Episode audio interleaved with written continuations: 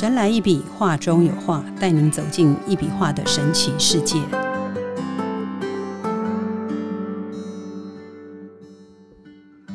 Hello，大家好，欢迎收听《神来一笔，画中有画》，我是 Liga，坐在我旁边的是李德元老师，老师好。呃，Liga 好，各位大家好。嗯，我们谈到所谓的艺术体验，哈，它是一个艺术领域的术语，哈。就是大概是指艺术家创造出能让观众身临其境、深度参与体验的一个艺术作品。这种艺术形式强调观众的参与、互动和情感的体验，而不仅仅是只有观看作品而已。今天啊，我想请教老师哈。一笔能量化与灵性的关系体现呢，在太极的哲学中是富有太极哲学的概念。在您创作这一笔能量化的同时，是否会进入一种冥想跟内省的状态？那这种状态是否有助于提升灵性层面与意识和感知？通过这个专注于构图绘画的过程，可以让您更深刻的领悟呢？呃，其实讲到哈，我先解释一下这个所谓的呃艺术体验的这个部分。嗯，其实有很多呃听众朋友可能会觉得说，艺术创作不就是看吗？嗯，哪有什么体验？是呃，因为观赏啊，当然是一种美感，因为我们通常都是眼睛就是在看这个所谓的呃有形体嘛，对不对？对。那这个有形体基本上它当然是。重点就在观观的部分哈。那其实你刚刚问到的这个所谓的这个内在的这个感受，或者就是说内在的那一种灵性的一种智能的问题啊啊，应该用智能来讲哈，大家听得懂哈？就是说，其实基本上就是我们重点就是我像我在我在创作之前哈，我通常我都一定会先静心。那静心呢的目的当然有有几种，就是第一个，我当然要先去啊想我要画什么主题的一个创作。那这什么主题呢？当然就会牵扯到这个主题的啊，它的那个呃，到底它的需要表现出来的它的这个文化跟它的意境啊，比方说跟那个主题有没有相符合啊？然后它里面要用什么样的一个啊这个。图像啊，怎么样的转折啊？因为我的画是一条线到底嘛，对不对？要如何去转折，然后能够去解释这一幅画，好，它的一个这个作品，它的一个故事啊，然后要能够哎，能够去解释的出来。然后呢，基本上因为只有一条线，就要就要画到好，也没过图的状况之下呢，那当然就必须要很静很静的心去做这样子的一个创作。所以有很多人啊都会觉得说，哎，李老师，那你可不可以就是说啊，在众人的面前做现场挥毫？这个现场挥毫呢，当然也可以。可是有一个问题来了，就是说他比较要静心呐，因为现场因为一堆人了，对不对？嗯。那你要静心的时候呢，有时候呢就比较没办法那么的入定。嗯。哦，因为我常讲一句话嘛，就是空性最那力量最大。空性呢也是最美的，因为为什么？因为它虽然是一个空，就好像一个零，有没有？好，一个圆圈啊。那这个圆圈呢，其实在能量的角度来，就是光子的角度来看它的时候呢，这个圆圈呐，其实它是每分每一秒都在都在变化。那它在变化的时候呢，它就会产生它的那个力动感。那个力动感一出现的时候呢，它就会出现不同的图案。那这个不同的图案呢？它虽然只有一个圆圈哦，线条就这么短短的一个圆圈，可是呢，它能够去变出非常多的不同的一种一种一种图形哦。所以这个就是我的创作的特殊的地方哈。我们要去表现它呢，最重要就是要如何去表现说它跟我的我的这个所谓想的那个主题啊，但想象出的那个主题啊，其实要非常的。真的要非常的用心，然后要完全去抓住他的那个感觉。嗯，就像我之前我不是也讲到嘛，我们在一个人呢，其实他活着的时候，哦，就是还在世的时候，如果能够来创作出自己一幅所谓的人生轨迹，嗯，对不对？加一幅画，对，就是人生轨迹哈，里面哈大家会听起来会觉得说，好像这个范围很大嘛。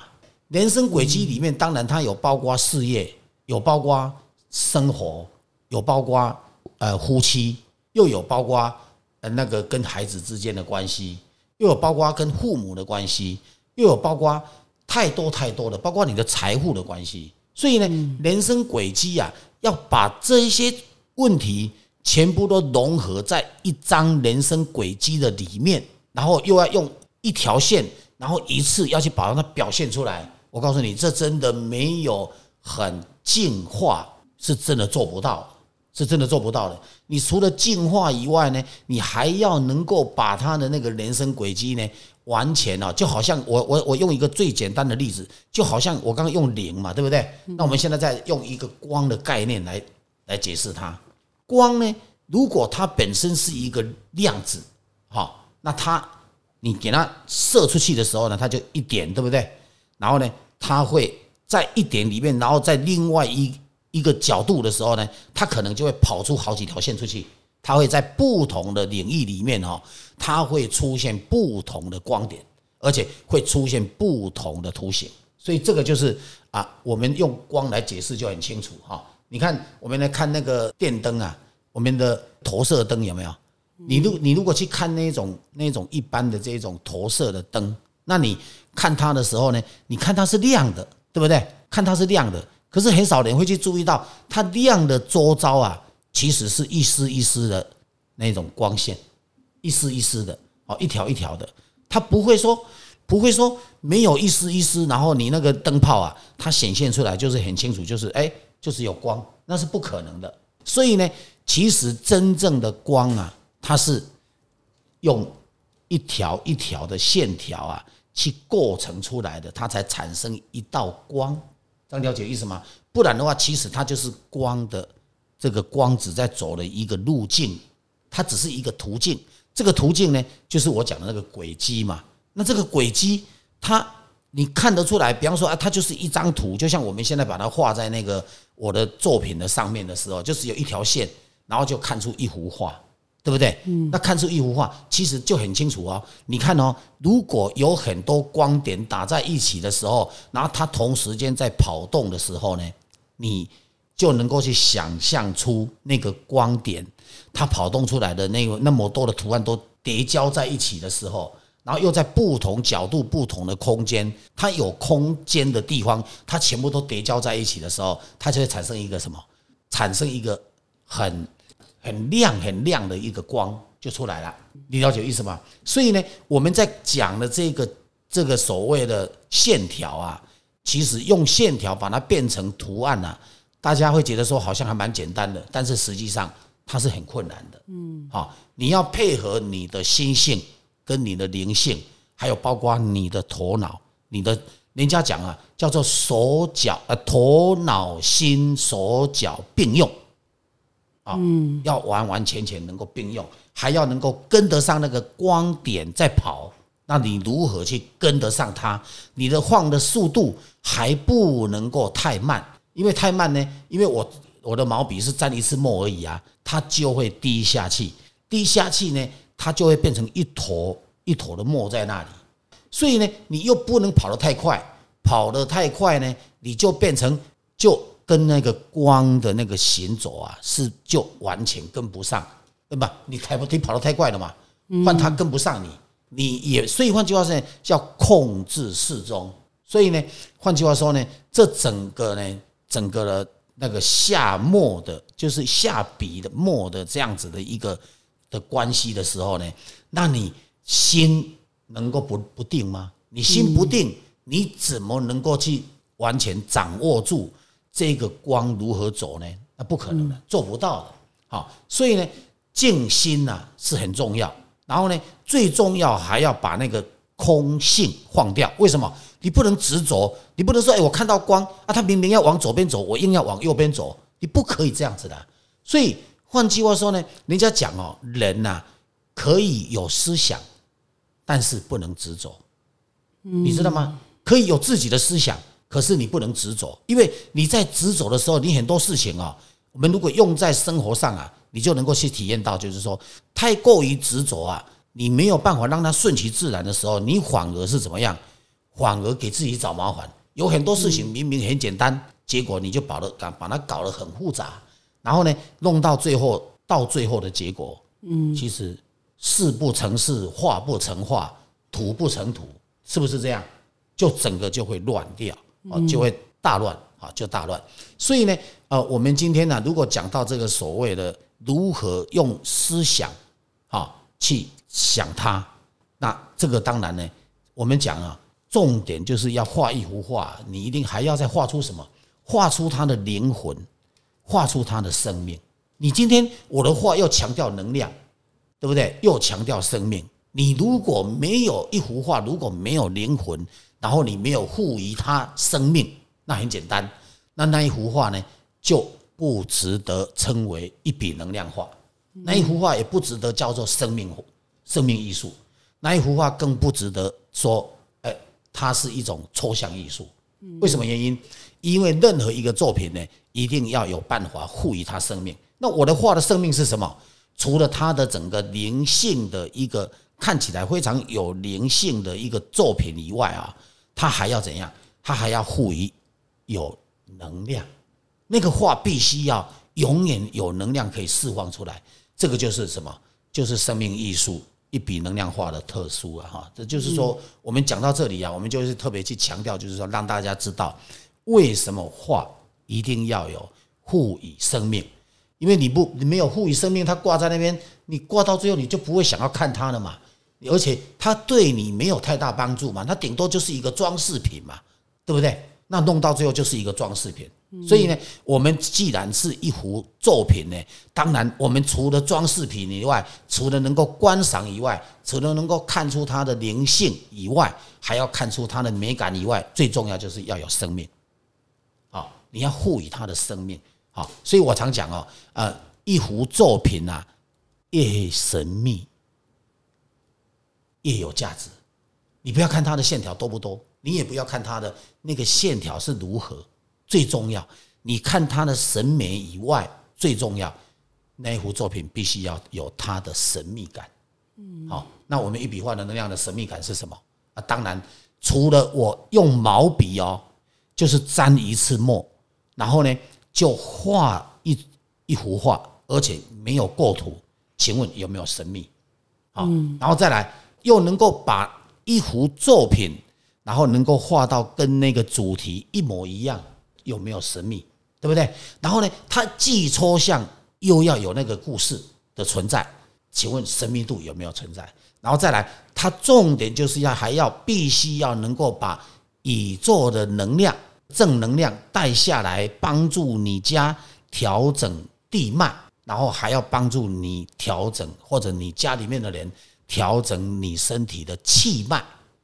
所以这个就是我们今天在谈到的，就是说，哎，很多人对我在创作会有一些不了解。那我们今天呢，我们用这样子的解释，我希望能够增进一步的，就是让大家了解到说，啊，创作呢，其实呢，虽然大家觉得说，啊，你那个一条线下来，画的一定很快呀，问题呢，人家讲哦，台上啊一分钟，台下可能就要十年功啊，所以这个哈非常的重要啊。所以在还没有开始作画之前的一些准备，这才是最重要的一件事情。所以，我们今天在这边跟大家分享哦，就是说，希望大家能够了解一笔能量画，它真的就是有值得大家呢，呃，努力去去欣赏，好，然后呢，欣赏还要能够加上什么体验，好，为什么原因？因为它有能量。那你当然要去体验它到底呢？哎，你在那边看这幅画的时候会有什么感觉？那既然谈到体验，那当然就不是走马看花喽，当然就必须要停下来，时间要久一点，站在那幅画的前面，然后呢去感受这个久呢，当然时间越久越好，好时间太短呢，有时候呢说实在的哈，也不见得你能够感受得到哈，因为每个人的那个。状况不同嘛，哈，你每每个人的敏锐度也不同嘛，所以基本上我是觉得，哈，体验艺术也是蛮重要，哈，这是一种体验艺术，哈。那最重要呢，体验里面还要体验什么？体验我讲的，比方说，哎，它可以调地脉，对不对？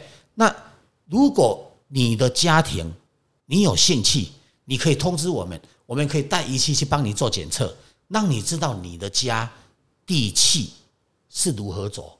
因为那个电脑哈会讲话，人家说电脑变得小碎啊，好跟头头，嗯嗯，对啊，对不对？这个呢，为什么原因要这样子讲？因为电脑呢可以带过去，然后呢可以帮你检测，好仪器带过去帮你检测你家的地脉。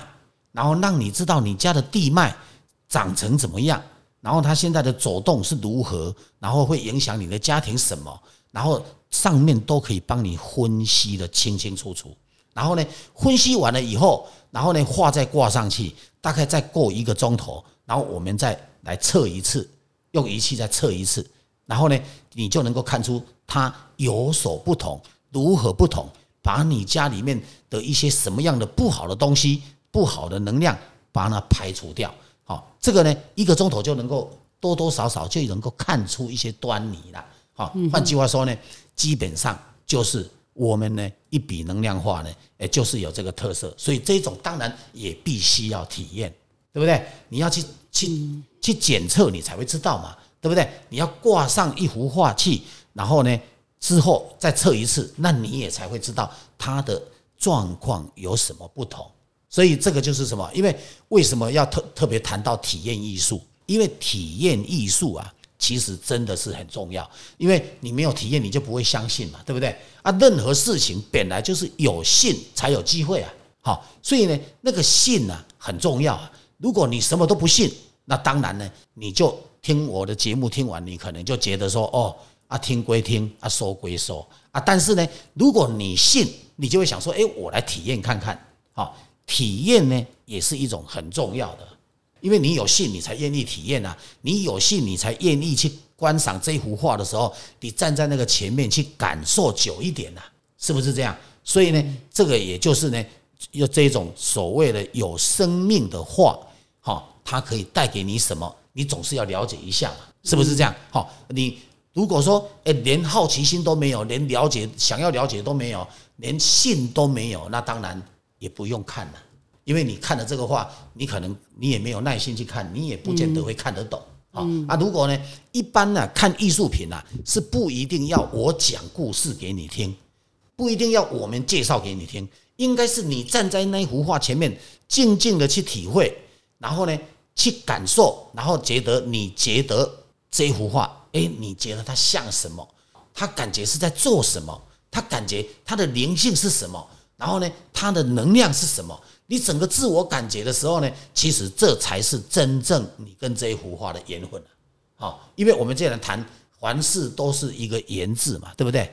好，因为都是靠有没有缘啊。既然如果你真的有兴趣，那当然就是要去了解它。好，所以我们在这边，我们就是用我最简单的方式跟大家哈呃做一个分享。好，那希望呢呃能够也能够去呃我们的朋友啊。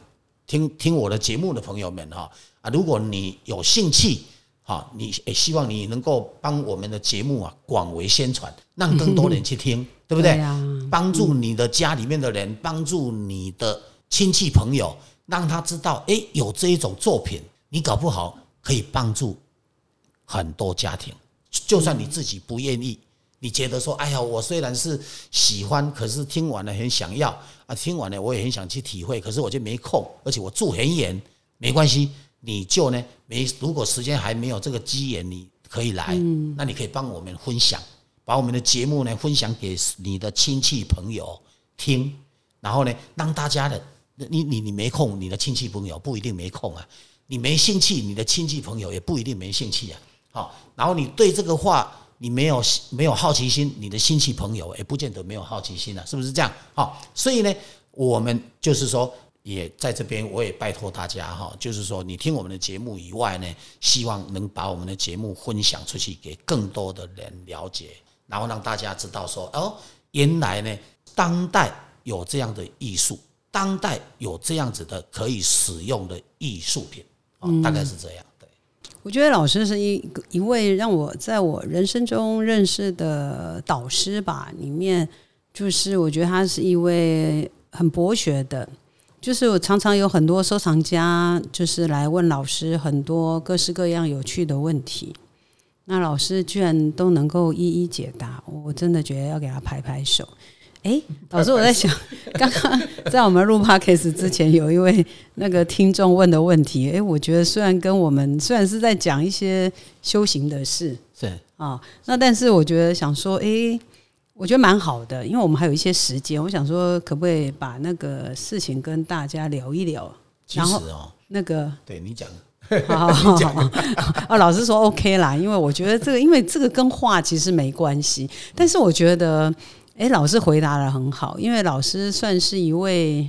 他自己有看一些庄子啊、老子啊，就是一些道德经啊，就是信奉为圭臬的这样。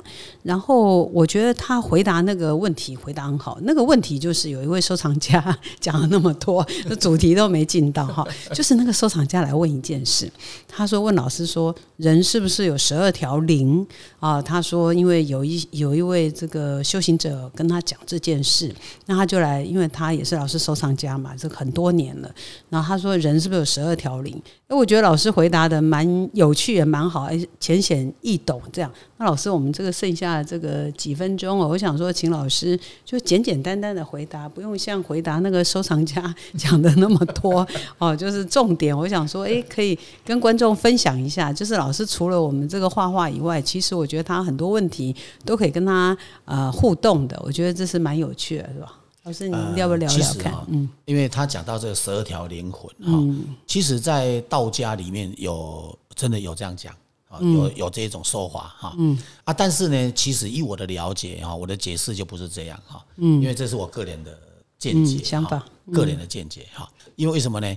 因为其实灵魂哈本身啊只有一个，嗯，只有一个啊。可是呢，为什么他们会讲到说，因为人哦，人的灵魂啊。我们身体啊，有所谓的三魂七魄，嗯，啊，有应该是说有三魂呐，三条魂，好，可是一个灵，因为三魂七魄呢，就是三魂跟七魄结合一体，成为一个灵魂，这样了解意思吗？嗯，好，这叫做这这，如果我来解释就是这样，好，那另外呢，就是如果要硬要去讲到说所谓的。有的人呐会讲到这个说啊，你前世因为你前世怎样啊，哈，可能做过神呐，或者是谁啊，然后呢，他会来在你身上，好，那这个部分呢，可能呢又多了好几条，所以叫做十二条灵魂，是大概这个意思哈。但是呢，我的意思就不是这样哈，我的意思就是说，其实就算是你前世你做过，你是曾经是观世音菩萨的那个那那个护法下来。然后呢，你可能这一世你是替观世音菩萨在做事，那你不管怎么样呢，可能因为反正这辈子你就是你就是你的嘛，对不对？你就是你的，那呢，你应该是怎样？你应该顶多就是观世音菩萨，可能就是你的师父或者是你的老师，这样你了解意思吗？哈，所以呢，我们可以把它叫做老师级的，可能其他的就是我们在佛教呢，他们可能把它称为叫做呃龙天护法啊，可能在。一般的宗教，那可能就会说啊，这个是老师，那个是老师。好，那我们还有一种说法，就是说，有些人会觉得说，呃，灵魂呐，它本身哈，我要让大家知道，就是说，其实灵魂呐，除了自己的本身体内那一条灵魂，就刚我讲的三魂七魄，哈，我们的我们在讲元神，哈，元神呢，其实就是那个三魂七魄的神，好，嗯，三魂七魄的神。那人家讲了，你光有三魂七魄，你没有神也不行啊，对不对？哈啊，整天呢昏昏头昏脑也不行啊，对不对？哈，嗯，所以呢，最重要再回来，我们来看，假设讲，呃，冤亲债主好了，嗯，冤亲债主他会躲在什么？那个也算是一条灵哦，嗯，好，可是呢，那个灵哦，他可能就是躲在内脏里面哦，他会躲藏躲在五脏六腑六腑里面，然后他目的为什为什么？他要来讨债，或者就是说。他可能有一种怨恨的心呐，或者什么东西呀，啊，他会躲在这个人的身体里面，等时机到了，他就开始找他算账，这样了解吗？哈，所以呢，呃，在这边我就是用一个最简单的例子，像宗教界不是有在讲嘛，哈，呃，人没有修得好的话，或者做很多坏事啊，可能会达到十八层地狱啊，类似这种，对不对？好啊，有的会上上天气啊，对不对？好啊，有的可能又是投胎转世啊，对不对？啊，有的可能就沦落在这个凡间凡间啊啊，到处到处去，那那也非常不好嘛，对不对？哈，所以呢，换句话说是什么？其实最重要呢，我是用一个角度来看的哈，因为有宗教是这样讲，就是说人如果没有修得很好，啊，可能呢啊犯了什么罪啊，就会犯被判到什么地方，判到什么地方，对不对？那其中有一个地方啊啊，他就就是说，哎，会去泡在那个血水里面啊，对不对？好可怕啊会泡在那个血水里面呐、哈、然后呢，里面暗无天日啊，然后又潮湿啊，然后一点空气都没有啊，好，那就可能被判到那种地方去受刑、去受罪啊，哈。那其实我为什么讲到这一块，我就是要让大家知道哈，其实人呐、不能有害人之心，也不能有骗人之心，也不能有那个所谓的那个叫做什么那个怨恨心，或者是说啊、呃反正总说一句，一些所有不好的事情呢，全部都是要小心的哈。为什么原因？因为呢，如果那个人呐、百年以后他走了，他的灵魂很有可能哈就会怎样？因为永远都记得，呃，那个张某某或者是什么某某，然后那个人就是跟他，哎，他他就很不爽他，那不爽他呢，他不知不觉啊，因为人哦，你不想他，他不会跟你在一起，嗯，你想了他，他就跟你在一起，让你懂意思吗？换句话说呢，你越想他，他到最后呢，你你因为你你气他也是想他嘛，嗯，对不对？所以为什么说要放空？放空你就没有挂碍。所以呢，你想了他，你想了一件你很不开心的事，一直记得那个人，那我跟你讲，你永远就会跟着他走。那如果万一他再去投胎了，那条灵魂将来啊、他又出来了，嗯，结果呢，你跟着他走啊，你又不能成为他的那个主灵、那个本灵，对不对？那你只能怎样？你不不能成为他他个人那个主主体灵魂嘛？你没办法，你只能怎样躲在他的体内啊？躲在他的体内呢，其实就刚刚就我讲的，就泡在血水里面了，然后呢，就暗无天日啊，就非常潮湿啊。那在那边哦，只为了等着报一个仇，或者是等着，因为他跟你事件事情没了，然后呢，你就为了要了这件事，所以你就一直等，就进去里面受这种苦。嗯，你觉得这样好吗？这样不好，对不对？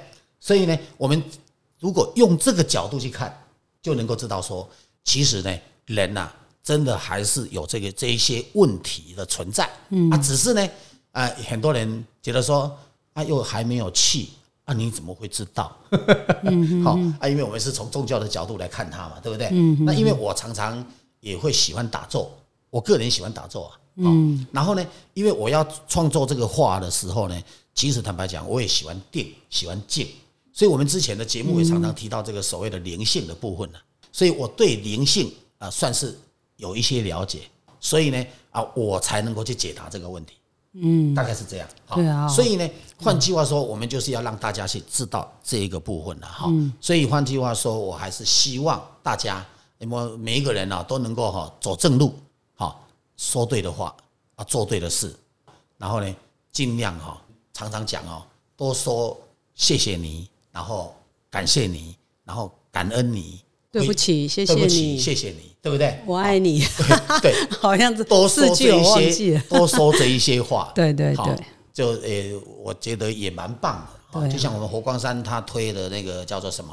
台湾存好佛光山心，，说好话，做好事。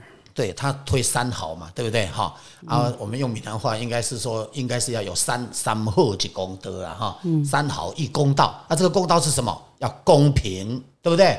好，因为你你三有三好啊，接下来呢就是要公平。好，所以这个公平也蛮重要哈。所以呢，我是觉得，呃，我在这边呢跟大家谈这一块哈，大家可能觉得说，啊这个跟跟你的艺术创作有关系吗？是坦白讲啦严格讲哈，严格讲，呃，你说它有关系也有关系，你说它没关系也没关系。为什么原因？因为我不是讲我们人的眉心有一个基岩体吗？啊，大家看不到，我看得到。然后呢，我可以从从这个地方抓出你想要创作的的所谓的生命艺术。嗯，我可以从这个地方帮你创作出来。对所以这个就是什么？这个就是呃，可能要归功于我五岁前不会走路跟不会讲话的关系嘛，哈、对所以我当然也感谢天，也感谢地，五岁抬头，对，啊，所以就是换句话说呢，啊，我是觉得啊，大家呢，啊，了解这样子的一个概念的时候，你就知道说，哦，原来哈人确实有这个问题哈，只是不同宗教它有不同的说法啊。那呃呃名词不同啊，名词不一样啊。那我们在这边呢，就是跟大家简单的分享这样。对，这就是有因有缘即世间嘛，有因有缘世间景。就是因缘嘛，就是因缘其实是很重要的。这样，今天非常谢谢老师哈。我们常说这个沉浸式的艺术哈，沉浸式艺术的重点本质是沉沉浸嘛啊，不像以往参观美术馆呐，观众只是可能在这个特定的距离观赏被框记，就是被框架起来的这个艺术品，而打破传统嘛，透过各种科技啊、灯光啊、设置啊。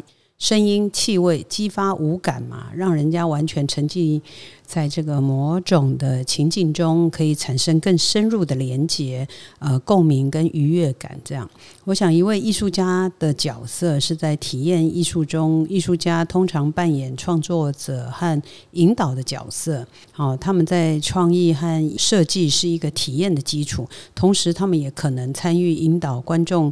呃，可以在参与这个艺术作品的过程之中，在众多的体验艺术作品时，观众在体验艺术中通常会被鼓励跟积极性。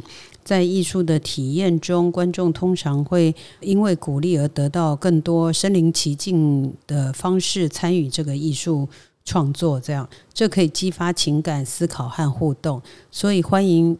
各位听众可以跟无极艺术会馆预约来体验一笔能量化的魅力，绝对对您的身心灵是有帮助的，然后进而达到呃家庭和谐，然后地脉调整、同步共振的一个一个世界大同理想哈，不是应该是家和万事兴的理想哈，进而世界大同。好，以上是我个人小小的小小的浅见，这样子。